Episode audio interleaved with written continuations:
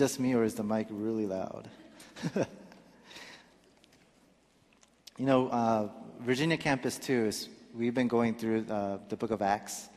And I really enjoy the book of Acts uh, because we see the Holy Spirit come down and we see what a difference the Holy Spirit makes. And we see Peter, he's one of my favorite characters, but we see him and how scared he was before the Holy Spirit, where he denied Jesus three times. And we see the same guy with the Holy Spirit coming out and preaching in front of the very people he was scared of right? preaching and bringing people to Christ. And so it's such an awesome book to read just how the Holy Spirit comes and can use people like Peter, uh, like you and I here, to do his work. As we continue on, Acts chapter 4, uh, we're going to talk about the power of prayer. I don't know how you guys view prayer. I don't know if I were to ask you, would you rather attend a business meeting or a prayer meeting? I don't know how many of you would say business meeting, right? Just a little, like a feeling of dread sometimes. There's, it's not a coincidence that when we have praise and prayer with the Timothy, there is a drop in attendance, right? When we're doing other stuff, there's a lot of people, and then praise and prayer just seems like it goes down a little bit? Or do we take prayer lightly? We say prayers like, you know, rub a dub dub, thanks for the grub, right? I remember growing up in Timothy, and whenever we had uh, a pastor come and pray for the meal, I would dread it, especially if it was a Korean, like straight up Korean, like from Korea, pastor. Spend 30 minutes, pray for North America, North Korea, and the unification of North and South Korea, and pray for America, and all this stuff. I'm just thinking, dude, it's just dinner, right? Let's just get on with it so we can eat, right? The food's getting cold, right? But how do we view prayer? How do we view prayer? Do we view it kind of like therapy? You know, instead of laying on the couch and talking to a psychiatrist, we're just replacing the psychiatrist with God? Is that all prayer is? Is just our, our way of venting? Our way of kind of verbalizing how we're feeling to God? Is that all it is? Is this something that we do? Do we really believe in the power of prayer? I mean, really believe in the power of prayer? Or are they just empty words? Sometimes we go on autopilot, don't we? Just saying the phrases and the words that we know, that we've come to be familiar with in our times of prayer. But today, through the believer's prayer, I think we can all see that there truly is the power in prayer. And so we're going to look at Acts chapter 4, uh, verses 23 to 31. This is the prayer that the church prays once they hear back from, once they see uh, Peter and John come back and they hear what happened to them. Uh, I'm reading in the NIV version, but uh, this is what it says in verse 23. On their release, Peter and John went back to their own people and reported all that the chief priests and elders had said to them. When they heard this, they raised their voices together in prayer to God. Sovereign Lord, they said, you made the heaven and the earth and the sea and everything in them. You spoke by the Holy Spirit through the mouth of your servant, our father David. Why do the nations rage and the people plot in vain? The kings of the earth take their stand, and the rulers gather together against the Lord and against his anointed one. Indeed, Herod and Pontius Pilate met together with the Gentiles and the people of Israel in this city to conspire against your people's servant, uh, to, sorry, Israel in this city to conspire against your holy servant Jesus whom you anointed. They did what your power and will have had decided beforehand should happen. Now, Lord, consider their threats and enable your servants to speak your word with great boldness. Stretch out your hand to heal and perform miraculous signs and wonders through the name of your holy and servant Jesus. After they prayed, the place where they were meeting was shaken, and they were all filled with the Holy Spirit and spoke the word of God boldly. Do we know the power of prayer? If we know the power of prayer, you know how to respond when you're hit with a certain situation, a certain circumstance. In verse 23, it says, On their release, Peter and John went back to their own people and reported all that the chief priests and elders had said to them.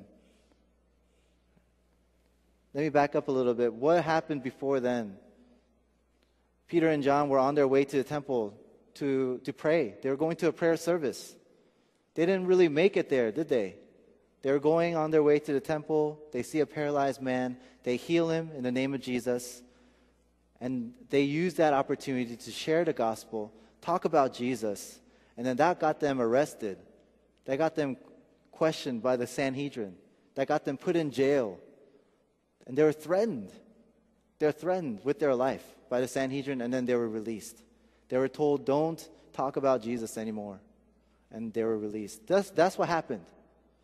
And then, as soon as Peter and John reported it to the, to the church, when they heard this news, it says in verse 24, they raised their voices together in prayer. You know, the Sanhedrin, we can kind of view them like the mafia. No, I mean, for real. They were that, that kind of power to really kill you, destroy you. Remember, these were the same people that killed Jesus Christ. You think it'll be hard for them to kill Peter and John, who are simply his followers? Right? That kind of power. That's what the Sanhedrin was like. It's not just them taking, you know, Peter and John aside and slapping them on the wrist, saying, "Hey, don't do that again, okay?" It's not like that. It's, they were legit threatened with their life. And it doesn't say here that as soon as the church heard this, they formed a meeting to discuss what happened, to investigate what happened, or they had a board of elders meeting to discuss how to approach this situation. Or they had a congregational meeting to discuss and plan how to help Peter and John. It says, as soon as they heard this, they raised their voice in prayer. Right? They raised their voices together in prayer. If we know the power of prayer, we know how to respond. We respond in prayer. The early church, when they heard the news, they raised their voices together in prayer. That's the only response that we can really have, isn't it? If we truly believe in the power of prayer. So I want to ask you this What events in your life should you not respond with prayer?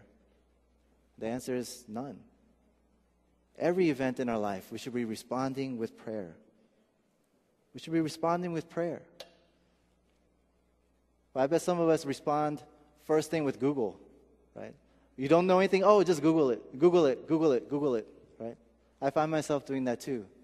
Right? Google has become kind of like God, you know, for this generation here. Right? Whenever we, we need something, just Google it. Right? But our first response should be prayer. You know, yesterday uh, we celebrated Andrew's first birthday. Remember last time I talked to you about punching him in the mouth and stuff? But he's, he's grown, he's one now, right? But I don't think I'll ever forget the day that he was born, right? Because he was so close to actually being dead. You know, everything was going smoothly. My wife, they induced her, and they were just waiting for the labor to start. And his heartbeat was around 150, 160, which is normal. And then all of a sudden, it dropped to 30, 40 beats per minute. All of a sudden. The doctors didn't know what was happening, so they were trying to get the oxygen mask on my wife, get her to change positions here and there, but nothing was happening. It was staying at 30, 40. And in my mind, you know, as a father, I was thinking, I don't know what's going to happen to my wife. I don't know what's happen, happening to my son. Right? Thank goodness my wife doesn't understand English that well. All I, all I told her was they're going to do an emergency C-section, but everything's going to be okay. Right? They carted her off. And as they were going, that's when I, the tears started to flow down my face. I was really devastated. I didn't know what was going to happen. And I was crying out to God, God, come on. He's, He's about to be born, right? Let's, let's have him come out safe. I prayed that prayer. I go into the delivery room. They, they took him out, and you guys know the story. He's, he's now a, a healthy one year old baby. Afterwards, I told my wife the true story, and, and she was saying, Thank goodness she didn't tell me. Right? Otherwise, that stress, and she would have panicked, and who knows what would have happened to the baby. Right? But when an event like this happens in our lives, our first response should be prayer. Now, this is like an extreme life and death situation, but for every little thing, right? Every little thing should be a response in prayer. The Redskins lose, you should respond in prayer. God, give them a win, right? Yeah, praise for it, right? It's like shocking when they win, right? But, but you get what I'm saying? Every little thing in our lives, every little thing in our lives, we should respond in prayer. The church responded in prayer. That's the first thing that they did. Because they understood the power of prayer. Do we truly understand the power of prayer? If it does, we should be praying as our first response. We should be praying as our first response. If you understand the power of prayer, you know that God is in control. In verse 24, when they pray, this is the first line that they say is Sovereign Lord, you made the heaven and the earth and the sea and everything in them. When they pray, they cried out to the Creator God. They realize that He is all and that He will always be all. None of His creation can stand against Him, not even for a second. Right? His will will be done. He has a power over everything. Even these religious leaders that were threatening Peter and John, that's what they realized. The early church, that God is in control of all things. They didn't need to be scared of the Sanhedrin. Do we believe that God has the power over everything? That should reflect again in our prayer life. You know, people may ask, you know what? Okay, so God is in charge of everything, He's in control of everything.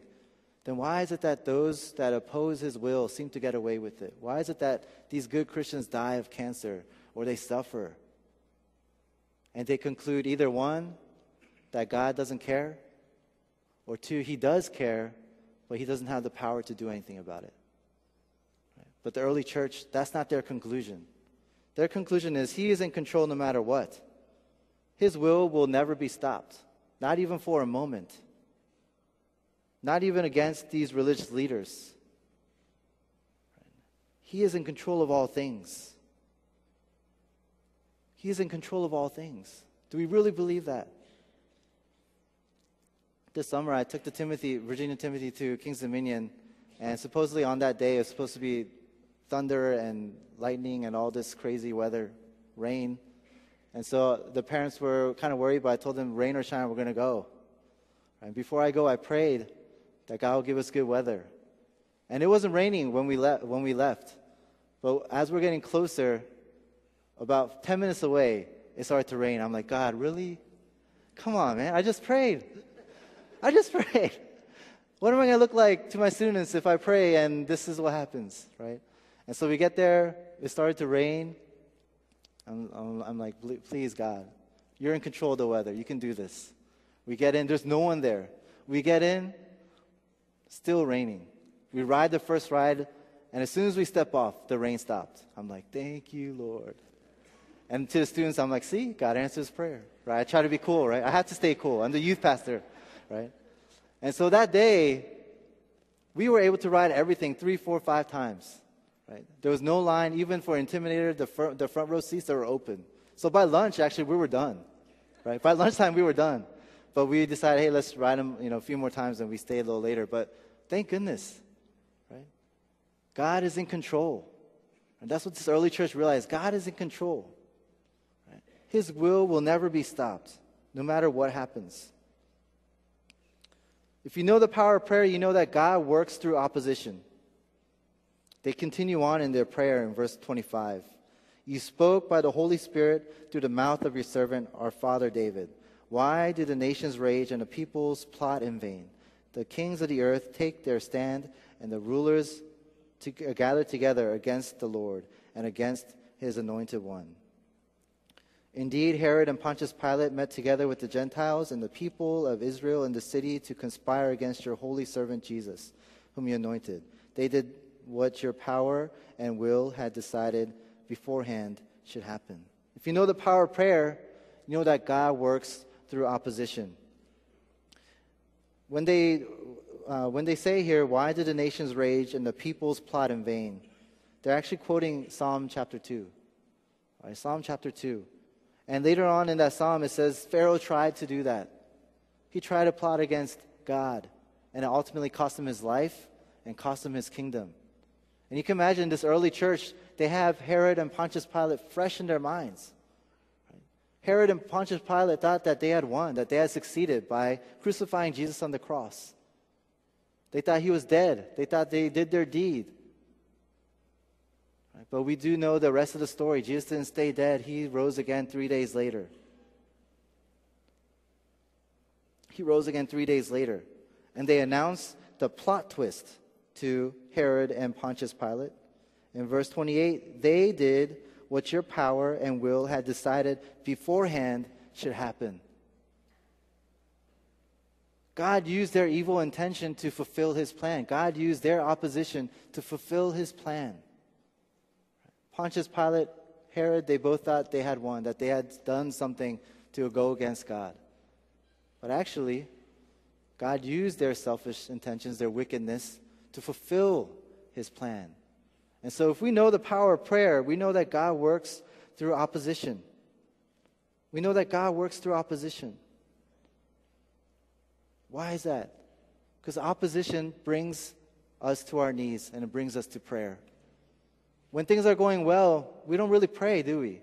If we're honest to ourselves. It's only when big issues arise in our lives that we pray. So God uses opposition Right? God uses opposition to fulfill his work. You know, we hear so much about ISIS and just all the, all the persecution, all the beheadings of Christians that they do. You know, we think of it as evil. We think of it as wicked. We're trying to figure out how can we stop them. You know, but I heard from a missionary that ISIS is actually the most uh, impactful evangelist right now in the Middle East. You would think that the beheadings and all the persecution would draw people away from God, but it's actually drawing people to God. God is using their wickedness to bring people to Him. God uses opposition to do His work. To do His work. And the early church recognized that. Notice in their prayer, Peter and John, they don't wish to retaliate. They're not praying this prayer, they're not asking for boldness we see in the next verse, but they're not asking for boldness so they can stand up to the, the mafia like Sanhedrin, to go up there, kick some butt. Right? That's not why they're praying this prayer. Right? They're asking for boldness so that they can share God's word. They're not looking for retaliation. It's so human for us to retaliate when something happens, isn't it? When someone punches you, you punch them back. Right? When people cut, cut me off on the road, I always have to see who they are, right? I have to. I have to drive up. If, it, if I don't, it bugs me. I'm like, I wonder who that is, right?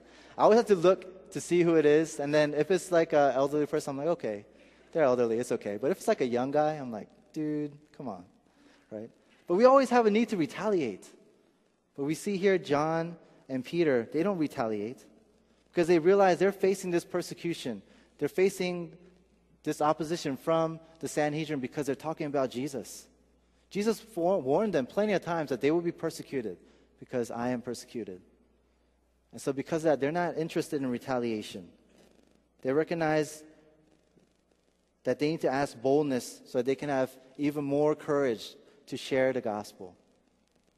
Which leads us to the next point. If you know the power of prayer, you seek courage from above. You seek courage from above. In verse 29, they say, Now, Lord, consider their threats and enable your servants to speak your word with great boldness. With great boldness. Remember, they're facing against the, the mafia. They had just killed Jesus. They can easily kill Peter and John. And I'm sure that scared them. And it's okay to be scared. It's okay even though Jesus had reminded them that he will never leave them nor forsake them. In the, midst of, in the midst of this threat, here they are scared and they're praying for more boldness. Again, not to retaliate, but so that they can speak God's word. Because they can speak God's word. What an awesome prayer. You know, I look at my prayers and I look at this prayer, I'm like, I should be ashamed of myself. Call yourself a pastor, right? You don't pray anything like this. I don't pray for boldness I can share God's word. Right? If I was in their shoes, I would pray for boldness I can go up against the Sanhedrin. But this is a prayer that they pray. They're dealing with fear, so they ask for more boldness, not to retaliate, but to speak God's word. Continue to fulfill the Great Commission that Jesus gave them. So it's okay to seek courage from above. If you know the power of prayer, that's what we do. When we're scared, we seek courage from above, like Peter and John. If you know the power of prayer, you believe God can do miracles. You believe that God can do miracles. In verse 30, they say, Stretch out your hand to heal and perform miraculous signs and wonders through the name of your holy servant, Jesus. You know, why are they so interested in miracles, signs, and wonders? The early church, why are they so interested? They're, they wanted God to uh, work miraculous signs and wonders so that God's name can be known, so that people can come to know Christ. They know that miraculous signs bring people to God. Do we believe in miracles?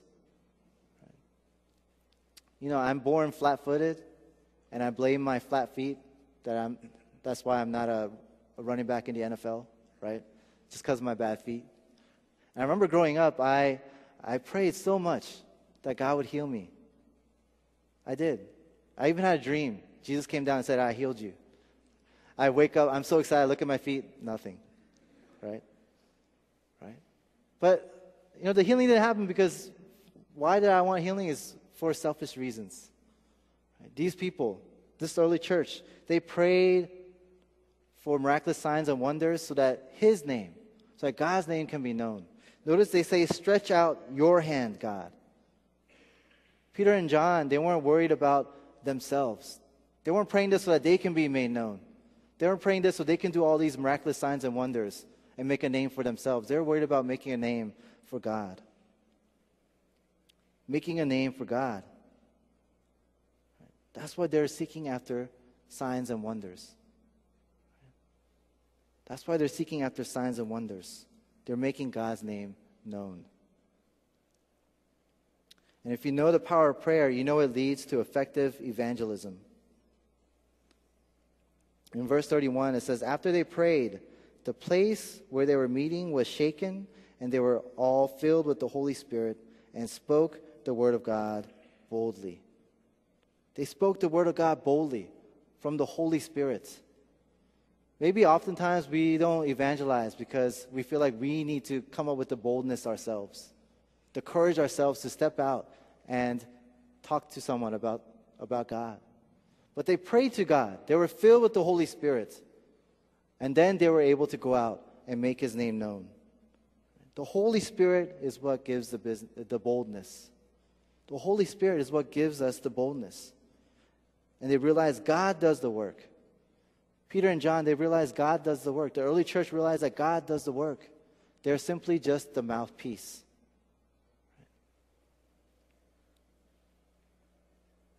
They're simply just a mouthpiece. Even for myself, there's a big difference between not praying and trying to evangelize to someone and praying and trying to evangelize someone. When I don't pray, I seem to stumble over my words. I seem a little unsure about myself. I seem intimidated by their questions. But when I do pray before I go up to someone, there is a sense of courage in me, there's a sense of boldness. Right? I'm not intimidated by their questions, I, I do my best to answer them. Right? It's the Holy Spirit that gives us the boldness. Right? If we really believe that in the gospel, just like this early church did, right, we should be concerned about making sure His word is being spread. Uh, at Open Door on Friday, this past Friday, uh, we, there was the uh, Oasis conference, and uh, Pastor Masri, he's a, a Le- he's from Lebanon, and he was talking about how there's so many Muslims in America. There are there are over 100,000 mosques in America, and he says most Muslims never come in contact, or if they do, it takes years and years. But it's so hard for Muslims to come in contact with American Christians. And he shared a story about a, a young girl, 16, uh, and she took a class with uh, Pastor Masri and did the whole bridges. That's the thing with Oasis, the bridges, so that you can learn how to evangelize to Muslims. And she prayed to God uh, that, that God would send some Muslims, that she would have some opportunities to share the gospel to Muslims. And she found out right across the street, uh, her neighbor was a Muslim. And uh, the, the two parents, the two parents of his daughter, the daughter is the same age as this girl. So she went over and she invited herself, and they were talking, and she was sharing the gospel. And at the end of the uh, at the end of the night, the parents uh, said this to the girl. You know, you're the nicest American that we've met. We've been living in this house for six years, and you're the first one that came into our house. Right? You're the first one that came into our house. If we really believe in the gospel, we're reaching out to all people. I know right now it's just it's kind of uh, shaky with the between Christians and Muslims, and it's so easy for us to view them as the enemy. Right? But if we really believed in the gospel, we'll be reaching out to the Muslims. Right? We'll be reaching out to people around us. Right? We'll be praying to God to give us the boldness to go out and share His word. Again, when I look at the early church, when I look at this prayer, again, I'm just so ashamed of how little my prayers are. You know, pray for safety, pray for health, these kind of little, little ticky tack, you know, prayers. But these guys were praying for big things. They were praying for God's will to be done. They're praying for God's word to be known. They're praying for people to come to know who God is. And that's what they're most concerned about. Even in the face of death, being threatened by the Sanhedrin, they didn't care about God saving themselves. They just wanted more boldness to go out and share God's word. Right? Because they know the power of prayer. After this, what happens? In verse 31, they prayed, and the place where they were meeting was shaken. The place where they were meeting was shaken. Have you experienced that kind of shaking before? I have. I wish I can say it was because of prayer, but I've experienced shaking before. It was in seminary in North Carolina. You think it would be sometime when I was in Sacramento, because, you know, West Coast, we get a lot of earthquakes. But it was in North Carolina. I was sitting in my, do- uh, in my dorm. It's a duplex. You know, com- it's a townhouses. They're just stuck together in rows. And there's a girl next door that's, she's pretty big, right? Just keep that in mind as I continue with the story. She's pretty big. And I'm sitting there reading my, uh, my American, uh, my uh, American church history book because I was trying to take a nap, and this thing is pretty good at putting me to sleep. So I'm here reading this book, and all of a sudden, the walls shake, the ground shakes. For about 10 seconds, I'm just like, what in the world is happening? Right? My first thought was, oh no, the girl fell down the stairs. right? That's my, that was my first thought. Oh no, the girl fell down the stairs.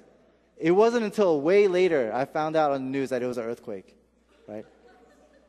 So that should tell you just a lot about who, who I am, right? yes, I have unholy thoughts like that, right?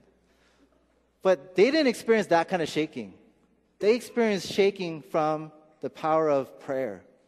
As soon as they prayed, the Holy Spirit came down and shook that place. That's the power of prayer. That's the power of prayer. It can move people, it can move literally the ground. Do we believe it? Do we believe it? Do you really believe in the power of prayer? If you look back on your, if you think about your prayer life, that should give you a good indicator of how much you believe in the power of prayer. How often do we pray? How often do, are we praying? If we truly believed in the power of prayer, every chance, every opportunity, we would be on our knees praying. Do you really believe that God is in control? Again, if you look at your prayer life, that should be a good indicator. If you really believe that God is in control, again, that will lead to more prayer. That will lead to fervent prayer, urgent prayer, like your life depended on it kind of prayer. How do we respond to opposition? Are we looking to retaliate, or are we just looking for more chances for God's name to be known? You know, Peter and John, you know, they're so mashiso, right? Because they're not, they don't care about retaliating, you know? I don't know what the, this is not a good English word for mashiso, but uh, I guess, but whatever it is, right? They're not concerned about retaliating. They're concerned about God's name being known. So inspiring to me. It challenges me, right? To think outside of myself to think outside of, oh, this guy hurt me. How can I hurt him back? No, to think big picture and realize, hey, no matter what, God's name needs to be known. So, how do we respond to opposition? And are we praying for those who do not know God? I'm sure we have fam- family, friends, coworkers, neighbors, you know, other people that acquaintances that we know that don't know Christ. These people in this in this uh, in this prayer, this church, they're praying for the Holy Spirit to come so they can speak God's word boldly. Right. Again, their main concern is about God being known. Right. That's the power of prayer. Do we really know the power of prayer? I want to challenge us as a church to be a church that prays big things. Aren't you tired of praying for health and safety and security and you know, all those kinds of little, little ticky tack things? We want to see God move. We want to see God move. We want to get, see us being filled with the Holy Spirit and speaking boldly, proclaiming His word, furthering His kingdom. If we believe in the power of prayer, we can pray those things. Right? I want to challenge us to get out of the little things. Think bigger picture. Think eternal perspective. Pray for boldness so we can go out and further his kingdom. Let's pray.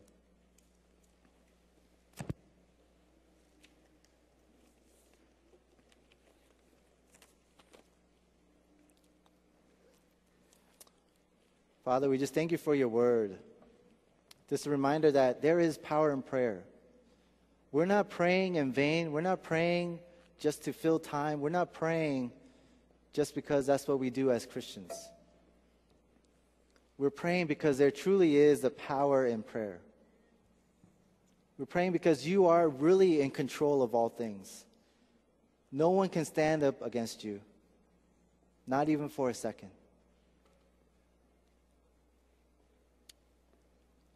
May we realize this. May we realize what an amazing tool you've given us that we can communicate with you, the living God, the Creator God,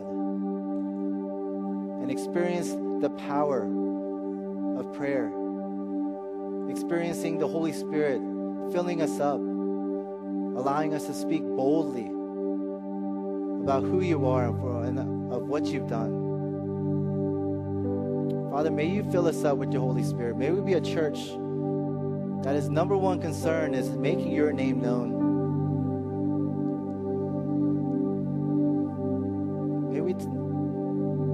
Lesson from this early church and realize how powerful prayer is.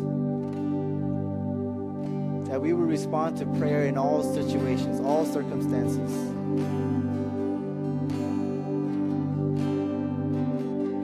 We would be prayer warriors